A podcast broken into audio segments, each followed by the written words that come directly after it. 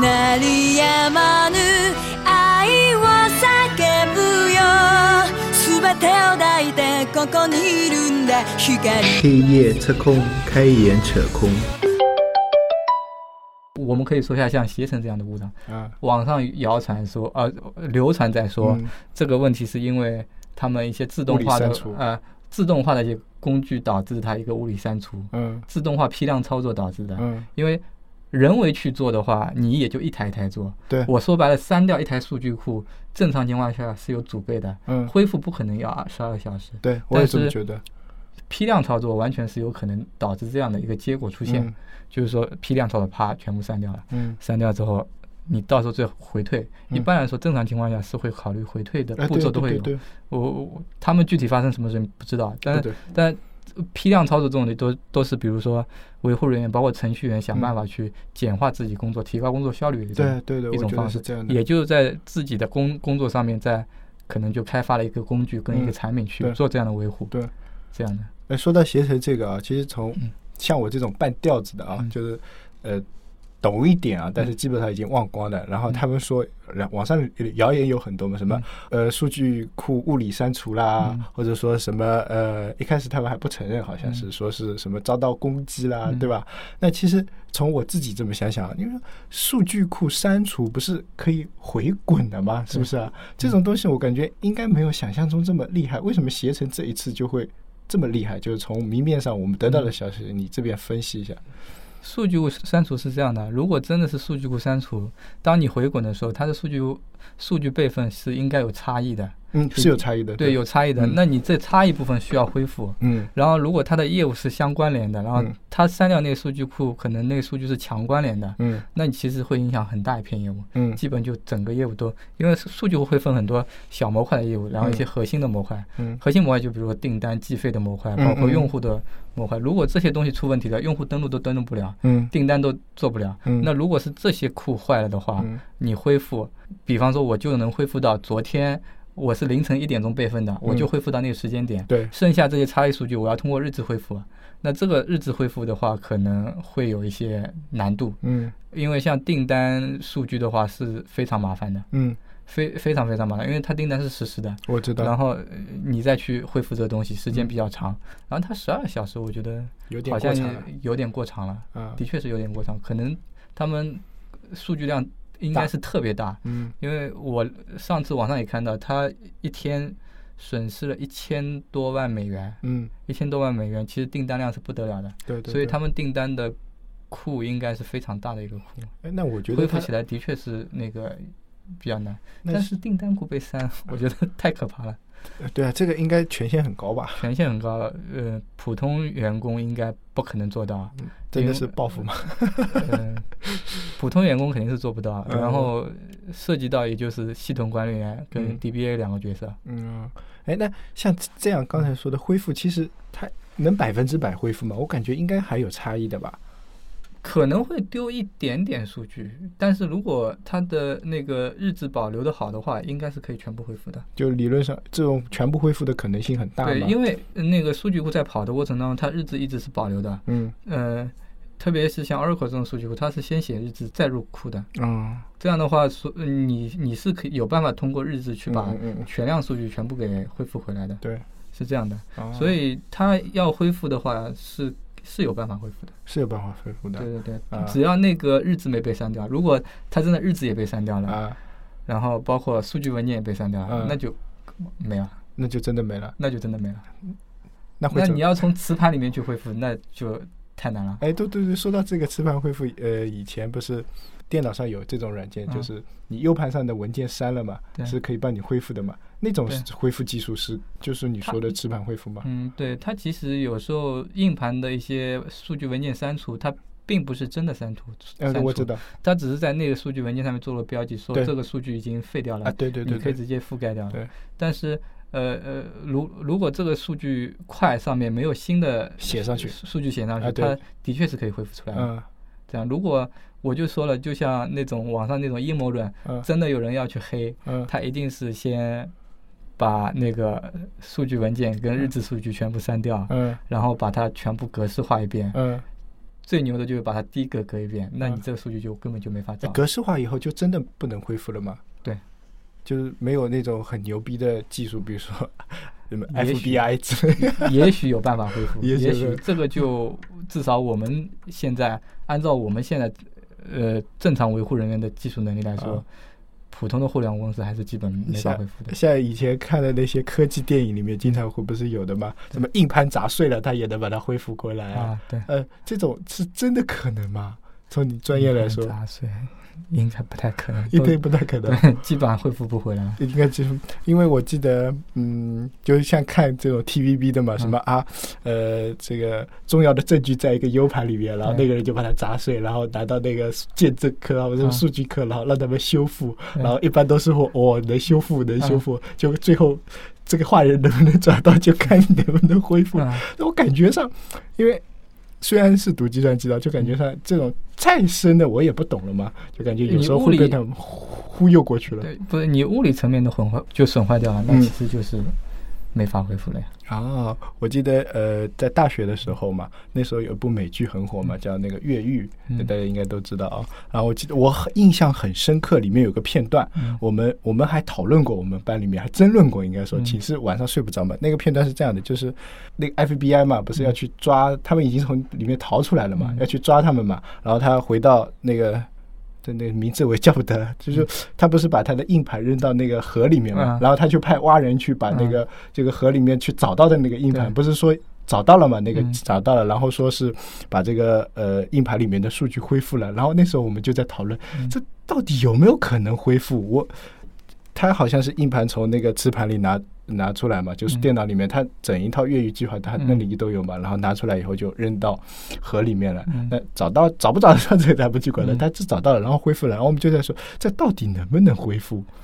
呃，硬盘的话应该我有可能可以恢复，因为你就扔到河里嘛，嗯它整个硬盘应该是密封的呀，啊里面都是真空的，啊其实它水是进不去的。水是进不去的对，水呃硬盘的物理盘面水应该是进不去的。啊然后呃那呃除非 FBI 它的技术非常好嘛，啊它把那盘片拿拿出来保护的很好，啊通过它的那个硬盘的磁盘的盘片进行恢复。啊。其实它如果里面数呃数据没有真的删掉的话，应该是直接就可以搞出来了。那还有一种说法，我记得嗯。我以前听到过的，就是说你把一个东西连续怎么删除、写入、删除、写入、删除、写入，什么几次以上，七次啊还是几次以上，就永远恢复不了了，是不是有这种对？对的，是是七次吧？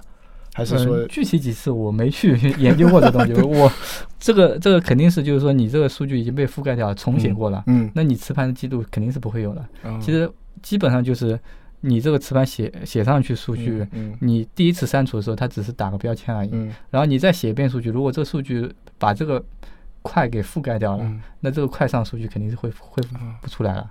如果是没有覆盖，是写在其他块上面的，嗯那这这些块上面的数据还是可以想办法可以恢复出来的。哦，那还呃，像嗯，我记得还有一个问题啊，就是关于手机的嘛，就手机不是有一个功能叫恢复出厂设置嘛？嗯呃，我记得网上有这种说法，因为有有人卖二手手机嘛，嗯就卖、呃二手数码蛮多的嘛。有有些人就说他买过去手机不是为了手机，而是为了恢复你这个手机上的数据。嗯，就就算你恢复出厂设置的话，它也可能会能恢复你手机上的数据。这个说法是真的还是假的呢？哇塞，这个 这个我超出范围了嘛？对这个有点超出范围，有可能是可以恢复，只要它那个存储存储里面有些东西应该没有被彻底革掉的话，它只要把那个存储的东西拿出来，应该有办法恢复。有办法恢复，就理论上是存在这种可存在这种可能，就是我恢复出厂设置，它有办法是能恢复到我手机里面的数据。也不见得是恢复出厂设置吧，因为恢复出厂设置只是你手机的一些嗯设置恢复到出厂的状态。对，然后他以前就以之前的用户拍过一些什么东西，嗯发过一些什么样的短信的这种嗯东西，呃，跟恢复出厂设置应该是没有关系的。没有没有关系，，没有关系的。呃，那比如说我这个嗯手机想二手卖掉，那有没有什么办法把里面的数据都销毁？那就不要卖掉。除了删对，因为删除，那从理论上来说，就算你手机上删除，也是嗯有可能恢复的嘛。对，就像前前去年吧，是去年吧？那个呃，iOS 的那艳照门事件，对对，他们都删掉了，但是那个那个它它的流上面不是有嘛，对吧？最后就全部爆出来了嘛，对吧？那这个是因为是云数据的概念，对云的那那个对它都保存在云里面啊，都保存在，其实它本地都删掉了嘛。但理论上也有这种可能，比如说我手机丢了以后，它能把你这些已经删掉的数据给恢复回来的了，应该有可以的，应该有可以的啊。好，所以广大听众朋友不要买二手手机。可以买，可以买，可以看到很多不为人知的秘密。啊，对，不不要买，不要买，二手手机还是砸掉算了。老的手机应该问题不大，我们现在这种智能手机里面秘密太多。哎，是的，我也这么觉得，因为你什么嗯账号啊这种，嗯，对啊，对啊，你如果拿到你的账号，理论上应该也是做事情啊、微信账号都在里面。对对对对，那说刚才就说到支付宝，那扯到支付宝了，嗯就是支付宝这根光纤被挖断嘛，对吧？是萧山那根光纤被挖断，那对它的影响为什么会有这么大呢？理论上就嗯从、我们又是从不专业啊，在外行的角度看，就产品经理经常喜欢这种想，哎，怎么？那光纤被挖断，网只是网络断掉嘛，嗯不通嘛？那难道支付宝就靠这一根光纤吃饭？不可能啊，对吧？嗯就算你比如说这根光纤断掉了，那可能是某一片服务器，或者是甚至可能就是某几台服务器不行，嗯那理论上会自动切换到另外的服务器吧，对吧？嗯这从我们外面的现象对，那为什么就大批量的就就基本上我们这边就根本用不了，全国好多人都用不了，为什么会出现这个现象？我感觉支付宝应能力没那么弱吧？呃，支付宝其实它容灾，我个人了解是做的很还是还是比较牛的。嗯嗯嗯然后它这种官方宣布的情况也是说影响了一小部分用户。嗯，对，那呃一根光纤切决断，嗯，呃，在我认为也只会影响一小部分用户。呃对我也这么因为呃，它可能这个机房是比较核心的机房，嗯。然后呃是涉及到某一项业务，嗯。但一般像阿里这种机房，它是肯定是基本上都是 BGP 或者多线路的，嗯。也就是说，你某一个运营商的线路决断之后，它可以快速的把走在这个线路上的呃业务流切到别的线上，嗯。呃，会，但是我们这边感感知比较明显，嗯，对吧？很多用户对对，很很多用户感知明显，但它宣它官方宣布的是影响的很小一部分用户，嗯那其实可以判断，其实很多用户都是无感知的，嗯，只是我们从个人感觉判断，它好像是出了很大一个故障。对，就因为我上不了嘛，我觉得所有人都应该上不了，因为嗯我用不了，我觉得所有人都应该用不了。对但其实呃，作为一个上市公司去嗯宣布这种东西，应该是很谨慎的。很谨慎。他承认是一部分用户，那嗯一定是一部分，不会是全面。我能承认，它就肯定不是全部用户对，但我但是我也不相信它是像他说的那么小，还有影响面会大一对点。对，还有一个就是，其实一般从运维层面去判断故障，嗯。他们团队很大，就如果放到我们这边，嗯。如果出现这样的情况，我们一般会先查自己平台这边有没有问题。嗯，那肯定是这对样，可能会花掉一段时间，嗯，因为外部线路被决断，运营商可能也不知道，他也不一定会通知到呃那个。对对对对，呃，支付宝可能会通过某个呃监控会发现某一条链路出问题了，嗯然后这这时候他去切，嗯切的时候做的好的切的话，应该会比较快。嗯就像阿里这种，像 DNS 都是自己做的话，如果嗯做全局负载均均衡，应嗯该会比较快。嗯但是关键是它能不能当时出故障的时候，是不是真的发现到了问题的那个节点，就是呃光纤断。嗯。其实它从宣布光圈断到故障恢复，它官方是说一个多小时嘛。嗯。它其实一个是呃把业务切，嗯。然后双活节点的去呃负载这个业务，嗯。其实一个多小时，按照它那个架构设计，我觉得应该是它的那个整个业务逻辑架构很复杂，嗯。相互之间的关联很大，所以导致一个小一一个多小时。如果这个机房如果是单一模块的话，应该嗯恢复会比较快，嗯。应该会那恢复比较快。那像支付宝这么大的公司啊，嗯它可能恢复的速度也快一点。然后就像你说的，它的呃做的这种备份啊、容灾的就嗯更厉害一点。包括，但是比如说像小公司呢，就是不是就是就可能只有只只有这么几台服务器，嗯要挂就整个挂掉了。对啊，小公司肯定是这样。啊其实其实是这样的，其实我我觉得应该是这样的，正确面对故障。嗯其实任何公司都会出现过这嗯样故障，像去年腾讯也出很大的故障，嗯就微信。嗯，我觉得网易也出了很大的故障，对对吧？网易也有网易也有，网易开始的时候，对啊，对啊，很多很多公司都出了故障。我觉得出故障是一个呃其实正常的情况。嗯对于小公司公司来说，如果这是一个外部因素引起的故障，嗯其实它本身架构没有问题，然后它这个故障给自己带来的损失，它是觉得可以承受的。其实嗯。它可以去接受这样的故障，嗯因为我们现在其实很多时候做一些容灾嗯。系统的时候，也会去评估，我做这个容灾系统大大致投投入成本大概是多少，嗯。然后那容灾的方案嗯。做做完之后，给我带来的一些呃价值有多少？嗯。然后那个当我出现故障的时候，嗯我们这种故障一般能控制在多少时间去、嗯嗯去解决掉？如果解决不掉的话，我切过去的话，能挽回多少的损失和呃价值？嗯这样的话去评估我到底要不要做这个容灾。有嗯些公司就我大不了觉得无所谓无所谓，嗯很多其实像游戏公司，它挂了也就挂了，大不啊了就赔用户一些什么道具就完了。是的是的，对吧？对对他来说，我你我我去建一个容灾节点，花这点钱，我还不如送道具。是的，是的，像那个前就前段时间网易挂掉什么，所有产品，网易所有产品都挂了嘛。对啊，那时候说是什么主干网络受到攻击是吧？对对啊，然后挂了以后，我不是 我们在玩网易的一款游戏嘛，嗯。然后就那时候反正我们很欢乐，说什么啊，原来丁磊渡劫去了，嗯。什么导致服务器关掉了，然后他第二天就送我们东西嘛，嗯。送我们游戏道具嘛，哎，其实我们很开心啊，对啊，我我们恨不得他多挂几次，每天送我们。对啊，所以其实呃，这种这种故障的话，我是觉得，呃，对携程这样的公司，其实你看当天损失就一千多万美元，嗯。然后呃，跟他们有些人聊，他就说。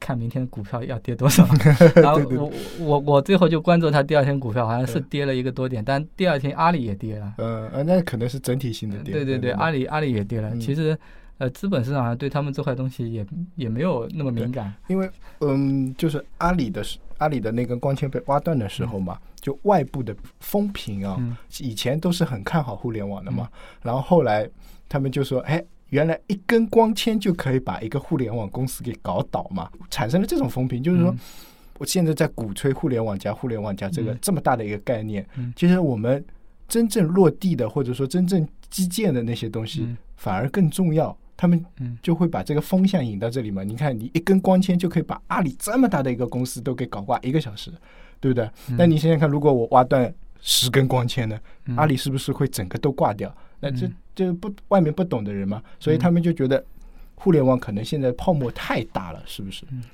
我觉得也不是啊，我觉得因为它的产业大，所以它出现问题之后影响就大。嗯其实这个世界就是会出现很多意外啊，嗯嗯，因为呃对于这个互联网公司来说，像这种平台挂掉，对他来说是个很大意外。嗯嗯就像昨天沉船，嗯，哎对，呃你你也是意外说这个也是很大意外，啊对对大家都不想看到的一个意外，但是也不会影响这个国家照样运行下去。对，地震呃。会有怎么样？嗯然后包括战争，是其实这这这种都是种是不可抗力了，对不可抗力。其实这种故障，都不是。光纤挖断也嗯。是不可抗力。嗯。但是从这种公司来说，它会从各种角度去考虑，嗯，把这个东西做得更完善，哎对对对，然后影响会更小。是。呃，你看它也就是影响了一小部分用户，的确会影响用户。